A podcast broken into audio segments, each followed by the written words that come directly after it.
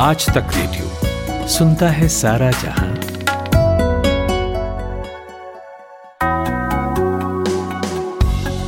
Good morning. 21 अक्टूबर की सुबह है ये। दिन है मंगलवार और मेरा नाम है नितिन ठाकुर। रूस की तरह फिर से हाजिर हूँ, लेकर देश का पहला हिंदी न्यूज़ मॉर्निंग पॉडकास्ट आज का दिन। इसे सुनने के बाद आपके दिन की होगी एकदम अपडेटेड और स्मार्ट शुरुआत।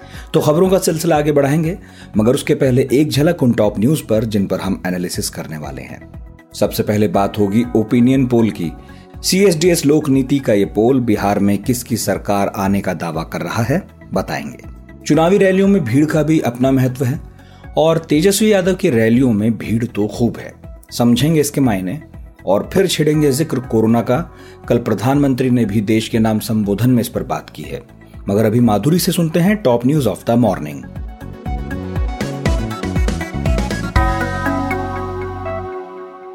जी, गुड मॉर्निंग नितिन। देश में कोरोना संक्रमण के मामले छिहत्तर लाख पैंतालीस हज़ार के करीब पहुँच गए हैं और सक्रिय मामलों की संख्या नौ लाख से घटकर अब सात लाख चालीस हज़ार के करीब पहुँच गई है। प्रधानमंत्री नरेंद्र मोदी ने त्योहारों के मौके पर देशवासियों से कोरोना के खिलाफ लड़ाई में सतर्कता बरतने की अपील की है। दक्षिण कश्मीर में पिछले 24 घंटों के दौरान सुरक्षा बलों के साथ मुठभेड़ में पाँच आतंकवादी मारे गए। बिहार ओपिनियन पोल में नीतीश को फिर मौका, एनडीए को स्पष्ट बहुमत, तेजस्वी की बढ़ती लोकप्रियता जैसे नतीजे मिले हैं। कांग्रेस के पूर्व अध्यक्ष राहुल गांधी ने आरोप लगाया है कि एनडीए सरकार राष्ट्रीय जाँच एजेंसियों का सरकार विरोधी राजनेताओं पर दबाव बनाने के लिए उपयोग करती है और आईपीएल 13 में किंग्स 11 पंजाब ने दिल्ली कैपिटल्स को कल पाँच विकेट से हरा दिया।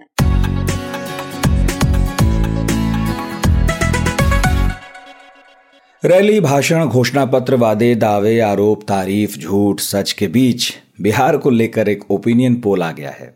सीएसटीएस लोक नीति का ये ओपिनियन पोल बता रहा है कि नीतीश कुमार को बिहार एक मौका और दे सकता है। ये opinion poll India Today TV और आज तक पर भी दिखाया गया। इसके मुताबिक नीतीश के एनडीए गठबंधन को 38 प्रतिशत वोट मिल सकते हैं। वहीं तेजस्वी यादव के महागठबंधन को 32 प्रतिशत वोट मिल सकते हैं। बिहार में कुल हैं दो विधानसभा सीट, बहुमत का आंकड़ा है 122 तो इस ओपिनियन पोल से क्या क्या मैसेज और बाहर आए, ये समझने के लिए हमने फ़ोन मिलाया हमारे वरिष्ठ सहयोगी प्रभाष के दत्ता को। देखिए, ये ओपिनियन पोल एक बात शुरू में ही कह देना सही होगा कि ये करीब दस दिन पहले का है। तब जो चुनावी समीकरण थे, जो आपसी गठबंधन के समीकरण थे, वो आज से थोड़े से अलग थे और बीजेपी की तरफ़ से या दूसरी पार्टियों की तरफ़ से कुछ बातें लीडरशिप की तरफ़ से नहीं कही गई थी, जिसको लेकर कंफ्यूजन थोड़ा था। और तब ये सर्वे हुआ था, ये सर्वे लोक नीति सी एस एस का है। तो इसमें जो बातें इसका क्रक्स समझे तो क्रक्स ये है कि नीतीश कुमार को चुनौती मिल रही है बहुत तगड़ी चुनौती मिल रही है लेकिन फिर भी नीतीश कुमार ही आ, बाकी कैंडिडेट से या बाकी गठबंधन से नीतीश कुमार का गठबंधन आगे है और सरकार बनाने की सबसे बेहतर स्थिति में है। एक बात जो इस ओपिनियन पोल से और नज़र आ रही है प्रभाष जी, आरजेडी की सीटें बढ़ रही हैं मतलब महागठबंधन की सीटों में इजाफा हो रहा है, बढ़ रही हैं। मगर इतनी नहीं हो पाएँगी कि सरकार बने। सरकार एनडीए की बन रही है 133 से 143 सीटें लाकर। देखिए ये एनडीए की तरफ़ वैसा ही समीकरण है जैसा कि अभी है, शायद थोड़ा बेहतर ही लग रहा है। आरजेडी वाले गठबंधन में वहाँ कांग्रेस एक वीक लिंक की तरफ़ से साफ़ साफ़ दिख रहा है। क्योंकि आरजेडी इस अभी जो विधानसभा जिसका टेन्योर खत्म हो रहा है, उसमें भी सिंगल लार्जेस्ट पार्टी है। पिछले चुनाव में आरजेडी को ही सबसे ज़्यादा सीटें मिली थी। इस, और इसमें जो दिखा रहा है उसके हिसाब से कांग्रेस की हालत अच्छी नहीं है। उसका वोट शेयर भी थोड़ा वीक है। और आरजेडी पॉसिबली अपना वोट शेयर और सीटें दोनों ही मेंटेन कर पाए। जबकि कांग्रेस की वजह से शायद उसे नुकसान हो रहा है। मतलब आप कहना चाह रहे हैं कि कांग्रेस को ज़्यादा सीटें देने का नुकसान आरजेडी को उठाना पड़ रहा है और आरजेडी के खाते में वो नुकसान भी जुड़ेगा? ये जो प्री पोल सर्वे है उससे ऐसा लग रहा है कि कांग्रेस के प्रति लोगों का विश्वास नहीं है इतना और शायद कांग्रेस को आरजेडी ने ज़्यादा सीटें दे दी हैं क्योंकि इस इस गठबंधन में आरजेडी के पास ही सबसे ज़्यादा सीटें आ रही हैं वोट भी सबसे ज़्यादा आ रहा है आ, रहा है आरजेडी के हिस्से में। तो कांग्रेस और जो दूसरे लेफ़्ट के जो उन्हें उन्हीं पॉकेट्स में दिया गया है जहाँ वो मज़बूत हैं और ट्रेडिशनली वहाँ से कभी जीतते रहे हैं या जीतने की स्थिति में पहुँचे हैं। लेकिन कांग्रेस की हालत पिछले तीस सालों में बिहार में बहुत अच्छी नहीं रही है किसी भी चुनाव में देख लें आप। तो वैसे में जो ओपिनियन पोल के जो अभी सर्वे का डेटा हमारे सामने आया है। उसके हिसाब से कांग्रेस महागठबंधन का वीक लिंक है। दो और पार्टियाँ हैं जिन पर मैं बात करना चाहूँगा प्रभाष जी। एक है कुशवाहा की पार्टी दूसरी है पासवान की एलजेपी एलजेपी छह परसेंट वोट के साथ दो से छह सीटें निकालती दिख रही है हुँ? हम्म? और कुशवाहा की पार्टी सात परसेंट वोट के साथ एक भी सीट नहीं ला रही। ये कैसे हो रहा है? देखिए कुशवाहा जिस वो गठबंधन के मुख्यमंत्री के उम्मीदवार हैं। उस गठबंधन में मायावती की भी पार्टी है। उस गठबंधन में असदुद्दीन ओवैसी की party A I M I M है। और दो तीन पार्टी और भी हैं छोटी छोटी तो ये बहुत बड़े इलाके से इनको वोट मिल रहा है। थोड़ा थोड़ा छोटे छोटे छोटे वोट शेयर्स मिल रहे हैं। लेकिन किसी एक सीट पे या किसी खास सीट पे इलाके में इतनी इतना वोट नहीं मिल रहा है, जिससे कि कोई भी सीट कन्वर्ट होता दिख रहा हो। तो ऑल बिहार प्रेजेंस में उनका वोट शेयर इस सर्वे में सात परसेंट के करीब दिखाया जा रहा है तो उनको मिल रहा है, लेकिन वो ट्रांसलेट नहीं हो रहा है सीट में आप इस स्थिति की तुलना बीजेपी के चुनावी प्रदर्शन जो केरला में है, उनसे कर सकते हैं, जहाँ पिछले दिनों दस परसेंट के आसपास तक वोट है, लेकिन सीट नहीं हासिल कर पा रही है। वैसे ही यहाँ जो उनका ग्रैंड डेमोक्रेटिक सेकुलर अलायंस है, वो वैसे और कुशवाहा की पार्टी, पार्टियों का, वो वोट तो ले रही है, लेकिन उन्हें सीट शायद ना मिले। एलजेपी की बात आपने कही एलजेपी कंसोलिडेटेड तरीके से चुनाव लड़ रहा है। कंसोलिडेटेड इस लिहाज से कि उसने तय किया है कि एनडीए गठबंधन के कौन से दल के खिलाफ अपने कैंडिडेट्स उतारने हैं। ऐसे में छह प्रतिशत वोट उसको मिल रहा है। और एलजेपी के लोकसभा में एमपी हैं अभी। वो एनडीए के साथ चुनाव पिछला चुनाव भी लड़ा था उसने। और अभी हाल के दिनों तक ये कंफ्यूजन था कि क्या बीजेपी का वाकई समर्थन एलजेपी को है? इस कंफ्यूजन के वक्त शायद अभी स्थिति थोड़ी सी थोड़ी क्लैरिटी आई है, जबकि बीजेपी के कई बड़े नेता खासकर प्रकाश जावड़ेकर और भूपेंद्र यादव जैसे नेताओं ने भी एलजेपी को पुश किया है मार्जिन की तरफ़। ये वोट कटवा कह के, जो कि बिहार में वोट कटवा का मतलब ऐसी पार्टी होती है जिसको चुनाव जीतने से मतलब नहीं होता है, या वैसे उम्मीदवार जिन्हें चुनाव जीतना नहीं होता है, वो किसी का चुनावी प्रोस्पेक्ट खराब करने के लिए मैदान में आते हैं। जो एलजेपी का दावा है, चिराग पासवान का दावा है, उससे उलट है, लेकिन अभी चुनाव में थोड़ा वक्त बाकी है।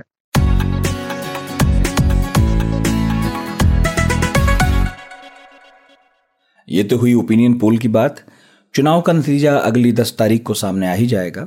उसके पहले हर पार्टी पूरा ज़ोर लगा रही है।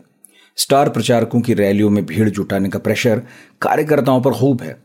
तेजस्वी की रैलियों में इस दौरान खूब भीड़ दिखी। अब चूँकि भीड़ जुटने और ना जुटने का भी चुनाव में अपना महत्व है तो हमने पुष्यमित्र से बात की। पुष्यमित्र जी जो हैं, सीनियर पत्रकार हैं और बिहार की ग्राउंड रियलिटी को खूब समझते हैं। मैंने उनसे पहला सवाल यही पूछा कि जिस तरह भीड़ तेजस्वी यादव की रैलियों में दिख रही है, उसके क्या मायने हैं? उसको वो कैसे डिकोड कर रहे हैं? देखिए, पहले नज़र में जब भीड़ देख के लगता है, अभी क्या है कि कोरोना का समय एक है, पहली बात। दूसरी बात की अभी दूसरे नेता भी लगातार रैली कर रहे हैं, जिसमें नीतीश कुमार भी हैं और नित्यानंद राय भी हैं और अलग अलग पार्टियों के नेता रैली कर रहे हैं। उन रैलियों में भीड़ नहीं है, इनके रैली में भीड़ है। तो पहली नज़र में तो लगता है कि भीड़ क्यों आई है, क्या बात है, क्या स्थानीय स्तर पर भीड़ जुटाई गई है, या इनका असर है, या फिर नीतीश कुमार के खिलाफ गुस्सा है? बहुत सारी चीज़ें हैं जो उससे समझ में आ रही है। पहली नज़र में तो यही लग रहा है। लेकिन जिस तरह की जगहों का चुनाव कर रही है आरजेडी अपनी रैलियों के लिए, और वहाँ पर जो जमीनी स्तर पर गणित है, क्या वो भी कारण नहीं है इस भीड़ के पीछे? हो सकता है कि देखिए, किसी खास इलाके में किसी नेता का बहुत प्रभाव रहता है, लेकिन ये भी है कि राजद की रैलियाँ बिहार में हमेशा होती रही है, और उसमें भीड़ आती रही है। लालू जी की रैली में भी, तेजस्वी की रैली में भी पिछले चुनाव में मैंने देखा था, नवगछिया में एक कवर करने में गया था तो वहाँ भीड़ थी, भीड़ रहती है। अब उनके लोकल नेता मैनेज कर लेते हैं या तेजस्वी का असर है, पता नहीं, लेकिन भीड़ रहती है। भीड़, तेजस्वी की रैली में भीड़ होना कोई बहुत नई बात नहीं है। और देखिए होता क्या है कि भीड़ तो दिखाना एक सोशल मीडिया के जमाने में एक ऐसा काम भी हो गया है कि हर नेता चाहता है कि अब उसकी रैली में भीड़ जुटे और दिखाया जा सके। तो दूसरे लोग भी प्रयास कर रहे होंगे, लेकिन वो दिख नहीं रहा है, यहाँ तो दिख रहा है। पुष्य मित्र जी, भीड़ का इकट्ठा होना और उसका वोट में कन्वर्ट होना। ये हम सब जानते हैं कि दोनों अलग अलग चीज़ें हैं। इस पर आप क्या कहेंगे, खासकर बिहार में? देखिए, बिहार में जो है ना चुनाव के समय में रैलियों में भीड़ को पढ़ना एक बहुत चुनाव विश्लेषक के हिसाब से बड़ा शगल रहा है। और अक्सर यहाँ रैलियों में भीड़ जुड़ती है। कुछ रैलियों की भीड़ जो है वोटिंग में कन्वर्ट हो जाती है, कुछ नहीं हो पाती है। आपको थोड़े पुराने दिन में हम ले जाएँगे। एक जमाना था जब आनंद मोहन और लवली आनंद ने एक पार्टी बनाई थी, बिहार पीपुल्स पार्टी। और उन रैलियों में खूब भीड़ उमड़ती थी और खासतौर पर लवली आनंद को देखने के लिए खूब भीड़ उमड़ती थी। लेकिन जब इलेक्शन हुए तो उसमें बिल्कुल वोट में वो कन्वर्ट नहीं हुआ लेकिन इसी चुनाव में लालू जी की रैली में जब भीड़ उमड़ती थी तो वो वोट में कन्वर्ट भी हो जाती थी। इसी चुनाव इसी बिहार में अटल बिहारी वाजपेयी की रैली को देखने के लिए गांधी मैदान में खूब लोग आते थे। नरेंद्र मोदी ने जो 2014 में रैलियाँ की उसमें खूब भीड़ आती थी वो कन्वर्ट हुई भी। जबकि 2019 में जब नरेंद्र मोदी फिर से रैली करने आए तो उतनी भीड़ नहीं थी। लेकिन वोट उनको मिला। ये थोड़ा सा सं, मामला संदिग्ध रहता है कि किस किस तरह की भीड़ वोट में कन्वर्ट होगी क्या कौन सी भीड़ वोट में कन्वर्ट नहीं होगी। लेकिन ये तो है कि राजद की रैलियों में भीड़ आती है और अपना वोट बैंक बिहार में है। अभी भी बिहार में राजद नंबर वन पार्टी है। चाहे जिस भी वजह से हो उसका बेस तो ज़रूर है। आज तक रेडियो, अब सुनिए आज तक की मोबाइल एप्लीकेशन पर भी। प्ले स्टोर से आज तक की मोबाइल ऐप डाउनलोड करें। ऐप में आपको सबसे ऊपर राइट साइड में तीन आइकन दिखेंगे। उनमें से एक जो सबसे बीच में है, वो है आज तक रेडियो का आइकन। तो उसे उंगली से ज़रा सा छू दीजिए और खुल जाएगा हमारा पिटारा, जिसमें क्या है? न्यूज़ तो हर जगह है, पर हमारे यहाँ न्यूज़ है सही कॉन्टेक्स्ट के साथ। खबर तो आ गई, पर खबर से आगे की बात क्या है? उसका एनालिसिस आपको हमारे यहाँ मिलेगा, और इस ठिकाने पर सिर्फ़ खबरें ही नहीं हैं। ज्ञान की बातें हैं, मज़ेदार किस्से हैं बतकही है, और और भी बहुत कुछ है, जिसका स्वाद लेने के लिए इस गली के चक्कर लगाते रहें। आज तक रेडियो कहते हैं इसे, सुनता है सारा जहाँ।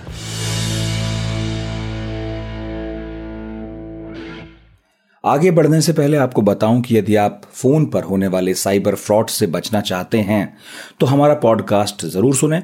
पॉडकास्ट सेक्शन में सबसे ताज़ा पॉडकास्ट है, उसका टाइटल है, आपके फ़ोन की ऐसी सेटिंग्स जिनके बारे में जानकर आप साइबर फ्रॉड से बच सकते हैं। बहरहाल, साइबर हाइजीन तो अपनी जगह है, लेकिन पर्सनल हाइजीन का क्या करेंगे जो बिहार चुनाव से एकदम गायब है? और इसलिए कोरोना का डर पहले से ज़्यादा बढ़ा है। प्रधानमंत्री मोदी कल टीवी पर आए। कोरोना को लेकर अपनी चिंता ज़ाहिर की, कई बातें कहीं। और ये भी कहा जो हम अक्सर कहते हैं कि लॉकडाउन हटा है, कोरोना का खतरा नहीं, दो गज की दूरी और मास्क का ख्याल अब भी रखना है। अब ये सब तो चुनावी रैलियों से गायब है ही, लेकिन आपको इसका ख्याल रखना चाहिए। इसके अलावा पीएम ने कोरोना को लेकर कहा कि थोड़ी सी लापरवाही हमारी खुशियों को कम कर सकती है। उन्होंने अपने संबोधन में और भी कई बातों का ज़िक्र किया, बहुत सारा डेटा रखा। इस बीच एक बात यह भी आई कि अमेरिका और यूरोप में पहले केस कम हुए, फिर अचानक बढ़े। यहाँ पीएम ने जो अमेरिका और यूरोप का एग्ज़ाम्पल कोट किया और जो बातें कही, उसका भारत के संदर्भ में क्या महत्व है? इसको एनालाइज कर रहे हैं डॉक्टर अविरल वत्स। डॉक्टर वत्स जो है स्कॉटलैंड में रहते हैं और दुनिया भर में कोरोना को लेकर जो अपडेट्स आती हैं, उन पर बारीक नज़र बनाए रखते हैं। जी, बिल्कुल। देखिए जो बेसिक साइंस है अपने हमें कोरोना से बचाने के लिए, वो अभी भी वही है। मास्क डिस्टेंसिंग हैंड हाइजीन और वेंटिलेटेड स्पेसेस और अगर हम इसका पालन करते रहें तो सेफ्टी रहेगी। लेकिन इसमें थोड़ी चीज़ें हैं जो पॉइंट आउट करने वाली हैं कि ये गवर्नमेंट्स को चाहिए कि जो लोगों का इकट्ठ होना है, उसको कैसे प्रिवेंट किया जाए। अब पॉलिटिकल रैलीज भी हो रही हैं। और रिलीजियस जो कॉन्ग्रगेशन हैं रिलीजियस जो धार्मिक इकट्ठ हैं, वो भी चलते रहे हैं। गवर्नमेंट भी अपने काम जो है, उसको उसी तरीके से करना चाह रही है, जैसे पहले करती थी। तो अगर हम गवर्नमेंट को, एक तो ये है और दूसरा है कि गवर्नमेंट को पब्लिक के साथ जो एंगेजमेंट है, वो बहुत ही निरंतर तरीके से, लगातारता के साथ करता रहना, करते रहना पड़ेगा डेली बेसिस पर। तो प्रतिदिन जब वो होगा तो उससे लोगों में अवेयरनेस बनी रहेगी। लोगों को ये लगने नहीं लगेगा कि ये तो कोरोना तो अब चली गई है या पैंडेमिक का कुछ बुरा असर नहीं है और हमें, हम ऐसे ही रह सकते हैं। उस चीज़ को अवॉइड करने के लिए गवर्नमेंट पॉलिसीज़ पर बहुत डिपेंड करता है कि वो किस तरह तरह से लोगों को साथ लेकर चलती है, लोगों की प्रॉब्लम्स को एड्रेस करती है, चाहे वो इकोनॉमिक प्रॉब्लम्स हों या हेल्थ रिलेटेड प्रॉब्लम्स हों। ये अगर मैं एग्जांपल्स दूँ आपको अमेरिका की कोई बहुत बहुत बढ़िया एग्जांपल नहीं होगी, यूरोप की भी नहीं होगी, बल्कि ये ज़रूर देखा गया है कि जब गवर्नमेंट की पॉलिसीज़ ने इन जो पैरामीटर्स की मैं बात कर रहा हूँ कि लोगों के साथ एंगेजमेंट कम रही हो या पब्लिक गैदरिंग को इतना उन्होंने रोक के ना रखा हो, जब ऐसी पॉलिसीज़ रही हैं तो फैला है। और अगर जो हम बढ़िया एग्जांपल्स लें, वो चाहे न्यूजीलैंड की हो इवन एग्ज़ाम्पल लें हम इवन ऑस्ट्रेलिया है सिंगापुर है या हांगकॉन्ग है, ये जो कंट्रीज़ हैं, इनका जो जो अप्रोच रही है, वो बहुत ही स्ट्रिक्ट बहुत ही public engagement heavy public engagement वाली रही है और टेस्टिंग बहुत बड़े मात्रा पे की है, जिसके चलते ये प्रिवेंट हो सका है। तो लोगों को बिल्कुल साथ देना चाहिए, मास्क और दो मीटर का distance and ventilation and all that उस सब के साथ। उसी में सबकी इंडिविजुअल लेवल पे भलाई है, लेकिन जो गवर्नमेंट है, जिसके पास इतनी बड़ी पावर है और वो पॉलिसीज़ बना सकती है, उनको इस लेवल पे ज़रूर सोचना चाहिए कि डेली बेसिस पे कैसे एंगेजमेंट की जाए हेल्थ सिस्टम्स को कैसे इम्प्रूव करके रखा जाए, ताकि लोगों की जो टेस्टिंग है, वो बहुत बढ़िया हो। वो जो स्टेप्स हैं, वो दे गो अ लॉन्ग वे जो एक तो कोरोना को कंट्रोल करने करने में और जो रिसर्जेंस होती है वो हर कंट्री में रिसर्जेंस पाई गई है इवन चाइना में रिसर्जेंस पाई गई आ, लेकिन उनको भी फिर उसी तरीके से कंट्रोल करना पड़ा। तो गवर्नमेंट शुड भी एकदम से तैयार रहना चाहिए कि पूरे रिसोर्सेज के साथ पूरी विजन और प्लानिंग और पॉलिसीज़ के साथ कैसे उसको कंट्रोल किया जाए। डॉक्टर वत्स प्रधानमंत्री ने बहुत सारे आंकड़ों का ज़िक्र किया है जिसमें रिकवरी रेट की बात भी जो है वो भी की है। साथ ही उन्होंने ये भी कहा कि भारत दूसरे देशों के मुकाबले ज़्यादा जान बचाने में सफल रहा। हमारे यहाँ टेस्ट की जो संख्या है, वो भारत की ताकत है। इस पर आप क्या कहते हैं? जी, देखिए मेरा सोचना थोड़ा डिफरेंट है कि जब हम हमें आ, किसी भी देश को अपने आप को कंपेयर करना है तो हमें कंपेयर बेस्ट के सिनेरियो के साथ करना चाहिए ताकि हम उससे सीख सकें और उसके जो जो सीख हम उससे मिलती है वो हम अपने लोगों में इम्प्लीमेंट करें ताकि ज़्यादा से ज़्यादा जाने बचाएँ। उसका मतलब ये है कि आ, अगर हम टेस्टिंग की देखिए जो कोरोना का जो इफ़ेक्ट है जो इम्पैक्ट है वो कई तरीके से मापा जा सकता है। एक तो नंबर ऑफ़ केसेज हैं दूसरा है कि डेथ्स कितनी हो रही हैं। रिकवरी रेट उसका वो भी वो भी ज़रूरी है लेकिन जो डेथ्स हैं number of number of cases हैं, इससे हमें काफ़ी आइडिया लगता है कि इसका इम्पैक्ट कितना हो रहा है। उसका मतलब ये है कि जब हम टेस्ट की तरफ़ देखें तो मान लीजिए अगर हम न्यूजीलैंड को one of the best case scenarios लें तो न्यूजीलैंड ने एक भी टेस्ट पॉजिटिव आने से मतलब जब उनको एक टेस्ट पॉजिटिव देखने के लिए 400 गुना ज़्यादा उन्होंने टेस्ट करे हैं, कि कि जितने टेस्ट पॉजिटिव आए उससे 400 गुना ज़्यादा उन्होंने टेस्ट करे हैं। ऑस्ट्रेलिया का नंबर जो है वही 300 गुना के करीब का है। आ, अगर हम यूके की एग्जांपल हैं जो कि बहुत मतलब एकदम बेस्ट एग्जांपल नहीं होगी लेकिन वो भी तकरीबन 30 या 40 गुना ज़्यादा टेस्ट किए हैं। इंडिया ने आ, जो टेस्टिंग है वो तकरीबन 10 या 12 गुना की है। ये गुना है कि मतलब आपके आपको पॉजिटिव कितने मिले और आपने टोटल नंबर ऑफ़ टेस्ट कितने किए। तो अगर हम इस एंगल से देखते हैं तो ये नंबर मेरे हिसाब से कम है अगर हमें वायरस को कैच करना है कि वो कहाँ कहाँ पे फैली हुई है। हमें जैसे कहता है कि हमें दो कदम उससे आगे बढ़ना है तो ये नंबर्स कम है। और इंडिया का जो केस लोड है वो भी आ, अभी आज भी आ, वो दुनिया में सबसे ज़्यादा डेली केसेस जो हैं वो इंडिया में हैं। और पिछले कई हफ्तों से आई थिंक ऑलमोस्ट दो डेढ़ दो महीने से जो maximum number of cases per day और maximum number of deaths per day जो थी वो वो इंडिया में ही हो रही हैं। अब थोड़ा सा उसमें जो हम कहें कि पिछले कुछ दिनों से जो ग्राफ है वो नीचे की तरफ़ जा रहा है विच वी शुड मेनटेन और अगली लास्ट चीज़ है कि जो डेथ्स की रिकॉर्डिंग है उस पर हमें बिल्कुल नज़र रखनी चाहिए क्योंकि नॉर्मल डेज़ जो होते हैं, जब पैंडेमिक नहीं भी होता तो इंडिया में सिर्फ़ 25 परसेंट डेथ्स हैं, जो कि मेडिकली सर्टिफाई होती हैं कि उनका हमें कारण मालूम होता है कि वो क्यों गई, क्यों हुई।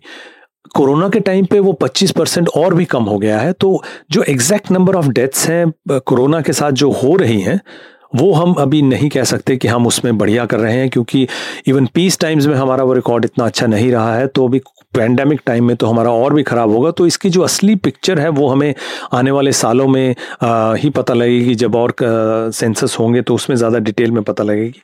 तो आ, इसके चलते हमें फिर भी हमें हमें थोड़ा क्रिटिकल रहना चाहिए हमारी सभी एफर्ट्स के बारे में ताकि हम और बेटर कर सकें। तभी क्योंकि ये एक आधा दिन में या एक साल में कंट्रोल करने वाली चीज़ नहीं है। जैसा हम देख रहे हैं कि दूसरी, तीसरी सर्ज भी आ रही है केसेस में तो जो हमारे रिसोर्सेज हैं, वो एकदम रेडी रहने चाहिए इससे डील करने के लिए, वरना इसका जो नुकसान है, वो किसी भी टाइम कितना भी बड़ा हो सकता है।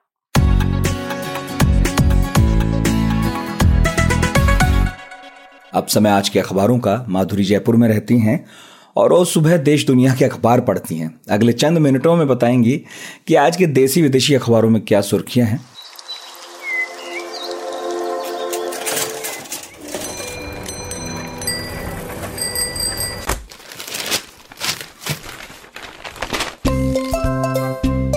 आज के अखबार। आज के अखबार।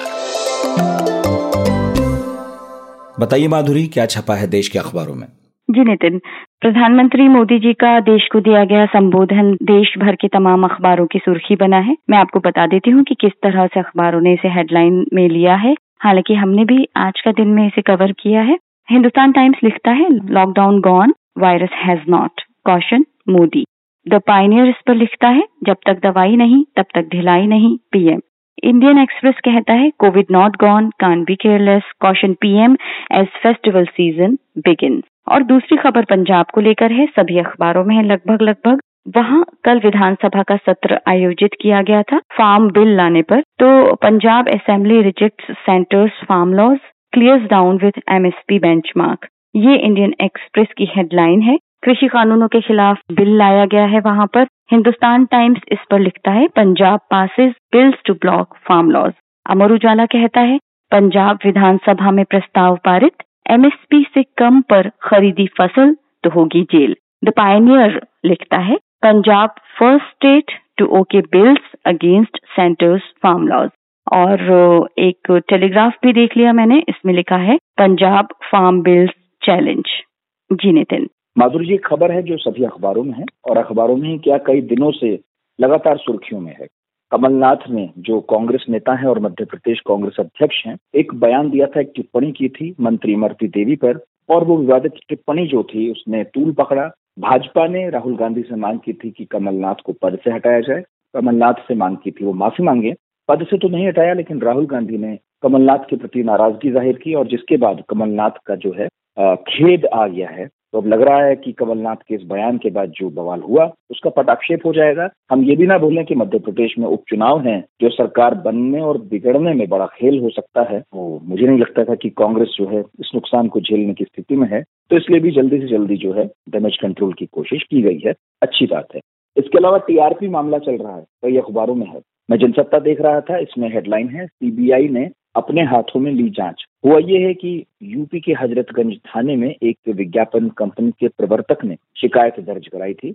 इसके बाद उत्तर प्रदेश सरकार के अनुमोदन पर अब ये मामला सीबीआई को सौंप दिया गया है। सीबीआई ने भी त्वरित कार्रवाई की है और अज्ञात व्यक्तियों के खिलाफ एफआईआर दर्ज की है। टीआरपी मामला यह है, अगर मैं एक तरह से समझाऊं एक लाइन में, कि कुछ लोग टीआरपी को लेकर जो है उसको सेट करने की कोशिश कर रहे थे लोगों को जिनके घर में टीआरपी मीटर लगा था, उन्हें पैसे दिए जा रहे थे, ऐसा आरोप था और कहा जा रहा था कि कोई जो खास चैनल है, केवल उनको देखें। अब फ़िलहाल जो है टीआरपी जो कंपनी देती है बार्क उसने अस्थायी रूप से रेटिंग का काम स्थगित कर दिया है तो रेटिंग आ नहीं रही है। पहले हर हफ़्ते आती थी और टीवी की जो रेटिंग आती थी, वो थर्सडे को रिलीज़ होती थी। जी नितिन, कलकत्ता हाई कोर्ट ने जो आदेश दिया था पूजा पांडालों में लोगों के नहीं जाने से संबंधित, अब उस पर एक याचिका दायर की गई है।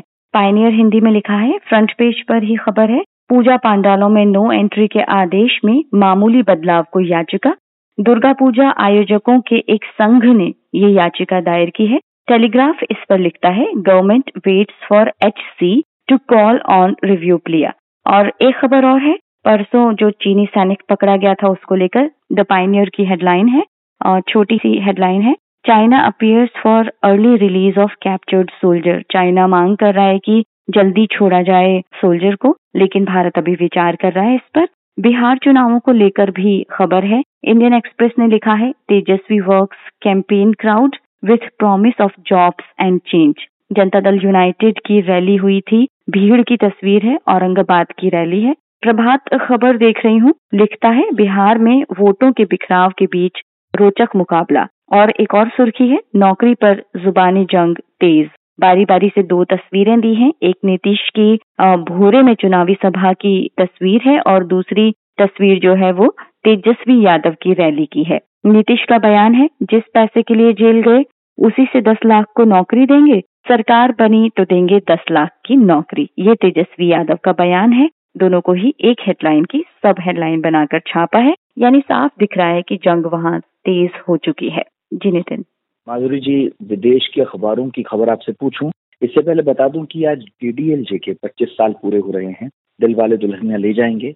और इसे लेकर कई अखबारों में जो है खबर बनी है, उसे याद किया गया है। बहुत मशहूर फ़िल्म थी 25 साल पूरे हुए हैं तो याद करना लाजमी था। बहुत सारे लोगों का नॉस्टैल्जिया है। और ट्रिब्यून में तो लिखा है यश चोपड़ा को घिसा पिटा लगा था क्लाइमेक्स। जा सिमरन, जा। आपको याद होगा कि क्लाइमेक्स का सीन है और जा सिमरन, जा उसका मशहूर डायलॉग है। डायलॉग लिखा था जावेद सिद्दीकी ने। तो यश चोपड़ा साहब जिन्होंने फ़िल्म बनाई थी। उन्हें क्लाइमेक्स में ये जो संवाद था और ये जो अंत था कुछ जमा नहीं था। लेकिन हम सब जानते हैं कि इस पर सीटियाँ बजी थी, तालियाँ बजी थी। और संयोग देखिए कि आज ही के दिन, साल 2012 में यश चोपड़ा साहब का निधन भी हुआ था। बताइए माधुरी जी, विदेशी अखबारों में क्या जी नितिन आपने डीडीएलजे की बात की तो मेरे पूरे रोंगटे खड़े हो गए, मुझे पूरी फ़िल्म याद आ गई है। अब मैं द गार्जियन देख रही हूँ, अंतर्राष्ट्रीय अखबार ब्रिटेन का। एक खबर यूएस के कोलोराडो जंगलों में लगी आग की तस्वीर है, हेडलाइन है, Colorado fire fighters struggle to control large blaze in drought stricken state. Colorado की हिस्ट्री में सबसे बड़ी आग है ये। दो लाख तीन हज़ार हेक्टेयर से ज़्यादा एरिया जल गया है। कैमरून पीक फायर अगस्त के बीच से ही शुरू हुई थी और अभी तक चल रही है। इसे बुझाने के बहुत प्रयास किए जा रहे हैं। एयरक्राफ्ट और जेट से वाटर स्प्रे किया जा रहा है, बुझाया जा रहा है। दरअसल, कोलेराडो में इस बार ज़बरदस्त सूखा पड़ा है। बरसात नहीं होने से यहाँ जंगलों में आग लग गई है। ज़्यादा संवेदनशील हो जाते हैं। जब बरसात नहीं होती है तो जंगल तो इसी वजह से यहाँ पर आग लगी है। द न्यूयॉर्क टाइम्स भी देखा, एक खबर है नितिन। डॉक्टर फाउची ने प्रेसिडेंट डोनाल्ड ट्रंप को क्या कहा? उसके बदले में डोनाल्ड ट्रंप ने बयान दिया और उन्हें इडियट कहा। तो ये सब चल ही रहा है। इस बीच एफडीए ने फ़ूड एंड ड्रग एडमिनिस्ट्रेशन ने भी व्हाइट हाउस के ऑर्डर्स मानने से मनाही कर दी है। दरअसल उन पर प्रेशर था कि वैक्सीन को जल्दी से जल्दी अनुमति दें और मलेरिया की जो ड्रग है हाइड्रोक्सी क्लोरोक्वीन उसको भी मंजूरी दी जाए और हर पेशेंट के इलाज के लिए उसका इस्तेमाल किया जाए। पर एफडीए के हेड जो हैं डॉक्टर स्टीफन एम हैन ने इससे इनकार कर दिया है, बल्कि एक नई गाइडलाइन भी दे दी है वैक्सीन को लेकर और दवाओं के ट्रायल को लेकर, ताकि वैक्सीन के ट्रायल में कोई भी कोताही ना हो, कोई कमी ना रहे, चाहे देर लगे पर एक परफेक्ट वैक्सीन आ जाए तो व्हाइट हाउस ने हालाँकि रिफ्यूज किया था इस गाइडलाइंस को, मगर उनका विरोध करते हुए जिस संस्था को जो काम करना है, वो कर रही है। ये तो है ही माधुरी जी इंस्टीट्यूशन का मज़बूत होना यही होता है। इंस्टीट्यूशन अपना काम करे और इसमें कई दफे जो है व्हाइट हाउस से जो वहाँ की सर्वोच्च संस्था है, उससे टकराव भी हो जाता है और इलेक्शन भी ना भूलें हम। अमेरिका में इलेक्शन है तो ट्रंप की चुनौती है कि वहाँ नॉर्मलसी दिखाई दे। लेकिन बताइए भला, ऐसी नॉर्मलसी का क्या फ़ायदा जब लोग बीमार हों और मरते रहें? जी, नितिन, पाकिस्तान का डॉन देख रही हूँ। Sindh LG defers lease orders his officers to set aside their leave applications for 10 days. Sindh police ने लेट नाइट को ये कहा कि छुट्टियाँ न लेने का डिसीज़न लिया है उन्होंने। नेशनल इंटरेस्ट में लिया गया है। दरअसल पीएमएलएन के लीडर मोहम्मद सफदर को सोमवार की रात को गिरफ़्तार कर लिया गया था। उसके बाद से ही लगातार बहुत सारे पुलिस के अफसरों ने लीव की एप्लीकेशन दे दी थी, जिसमें सिंध के आईजीपी दो एडिशनल इंस्पेक्टर जनरल सात डेप्यूटी इंस्पेक्टर जनरल छह सीनियर एसपीज ने ये एप्लीकेशन दी थी और इसमें लिखा था to come out of shock और शौक ये था कि सफदर को जब गिरफ़्तार किया गया एफआईआर रजिस्टर की गई तो उसके बाद से ही पुलिस की आलोचना की जा रही है डिमोरलाइज किया जा रहा है तो तनावपूर्ण माहौल में काम करना मुश्किल हो रहा था। इसके बाद कल रात को उन्होंने वापस एक बयान जारी किया कि सबकी एप्लीकेशंस जो है वो रिजेक्ट कर दी गई हैं और मना कर दिया गया है उनसे छुट्टियाँ लेने के लिए। ताकि मामले की तफ्तीश हो सके और सफदर से पूछताछ भी की जा सके। इधर मॉस्को टाइम्स भी मैंने देखा, अमेरिका और रूस के बीच न्यूक्लियर आर्म्स पैक्ट को लेकर होने वाली वार्ता की खबर है। US Russia edge back towards talks on nuclear arms pact. US officials ने कहा है कि वो तैयार हैं बातचीत के लिए जल्दी से जल्दी। इससे पहले रशिया ने कहा कि वो अमेरिका की डिमांड पर कॉम्प्रोमाइज कर सकता है। देखते हैं क्या होता है आने वाले वक्त में। किस रुख जाती है ये वार्ता? जी नितिन यही है आज के अखबारों में। बहुत बहुत शुक्रिया Madhuri ji thank you so much खबरों की हलचल और देश विदेश का मिजाज आप सुन रहे हैं आज तक रेडियो। आज 21 अक्टूबर है रोज बताता हूँ कि आज की तारीख जो है वो खास क्यों है। तो चलिए आज की तारीख की महिमा भी जान लेते हैं। आज ही की तारीख थी और साल था बारह जब अलाउद्दीन खिलजी ने दिल्ली का राज संभाला। साल 1833 में स्वीडिश रसायन शास्त्री और डायनामाइट के आविष्कारक अल्फ्रेड नोबेल का जन्म हुआ था। साल 1931 में आज के दिन शम्मी कपूर भी पैदा हुए थे। और 1934 का साल था जब आज़ाद हिंद फौज की स्थापना हुई थी। सिंगापुर में इसकी नींव रखी गई। नेताजी सुभाष चंद्र बोस की अगुवाई में इस फौज ने क्या कमाल किया, उस पर हमारा एक पॉडकास्ट भी आप सुन सकते हैं। और फिर आया साल उन्नीस सौ उनतालीस, जब हेलन का जन्म हुआ। हेलन के जादू से फ़िल्म इंडस्ट्री जैसे जगमगाई, वो कौन भूल सकता है? 1945 वो साल था जब 21 अक्टूबर को फ्रेंच महिलाओं को पहली बार वोटिंग राइट्स मिले। साल 2012 में 21 अक्टूबर को ही यश चोपड़ा का निधन हुआ था। इसके अलावा आज फारूक अब्दुल्ला का भी जन्मदिन है। उन्नीस सौ सैंतीस में जन्मे थे। नेशनल कॉन्फ्रेंस के नेता हैं जम्मू कश्मीर के मुख्यमंत्री रहे हैं और आजकल चर्चा में हैं। और हाँ साहब, उन्नीस सौ इक्यावन में भारतीय जनसंघ का भी गठन हुआ था। जो आज की भाजपा है, जनसंघ को उसका पूर्ववर्ती रूप माना जाता है। तो एक कुछ घटनाएँ हैं जो 21 अक्टूबर को घटी थी अलग अलग सालों में। रोज आपको हम इसलिए बताते हैं ताकि आप अपडेटेड रहें। फ़िलहाल जाने का हो गया है वक्त। सामान समेटते हैं और आप शुरू कीजिए अपना एक और शानदार दिन। अगर हमें कुछ कहना लिखना चाहते हैं तो रेडियो एट द रेट आज तक डॉट कॉम पर ज़रूर लिख भेजें। शो की साउंड मिक्सिंग कर रहे थे सचिन द्विवेदी प्रोड्यूसर हैं ऋतुराज। मेरा नाम है नितिन ठाकुर। सुनते रहिए आज तक रेडियो फिर मिलता हूँ आपसे।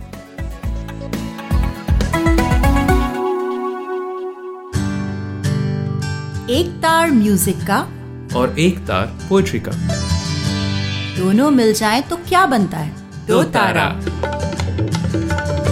मैं हूँ चिन्मयी। और मैं हूँ जोएल। हम गाते हैं सुनाते हैं कविताएँ। कभी गिटार पर तो कभी बांसुरी पर। और कभी अपने घर में पड़े हुए बक्से की थाप पर। तो सुनिए हमारा दो तारा। सिर्फ़ आज तक रेडियो पर।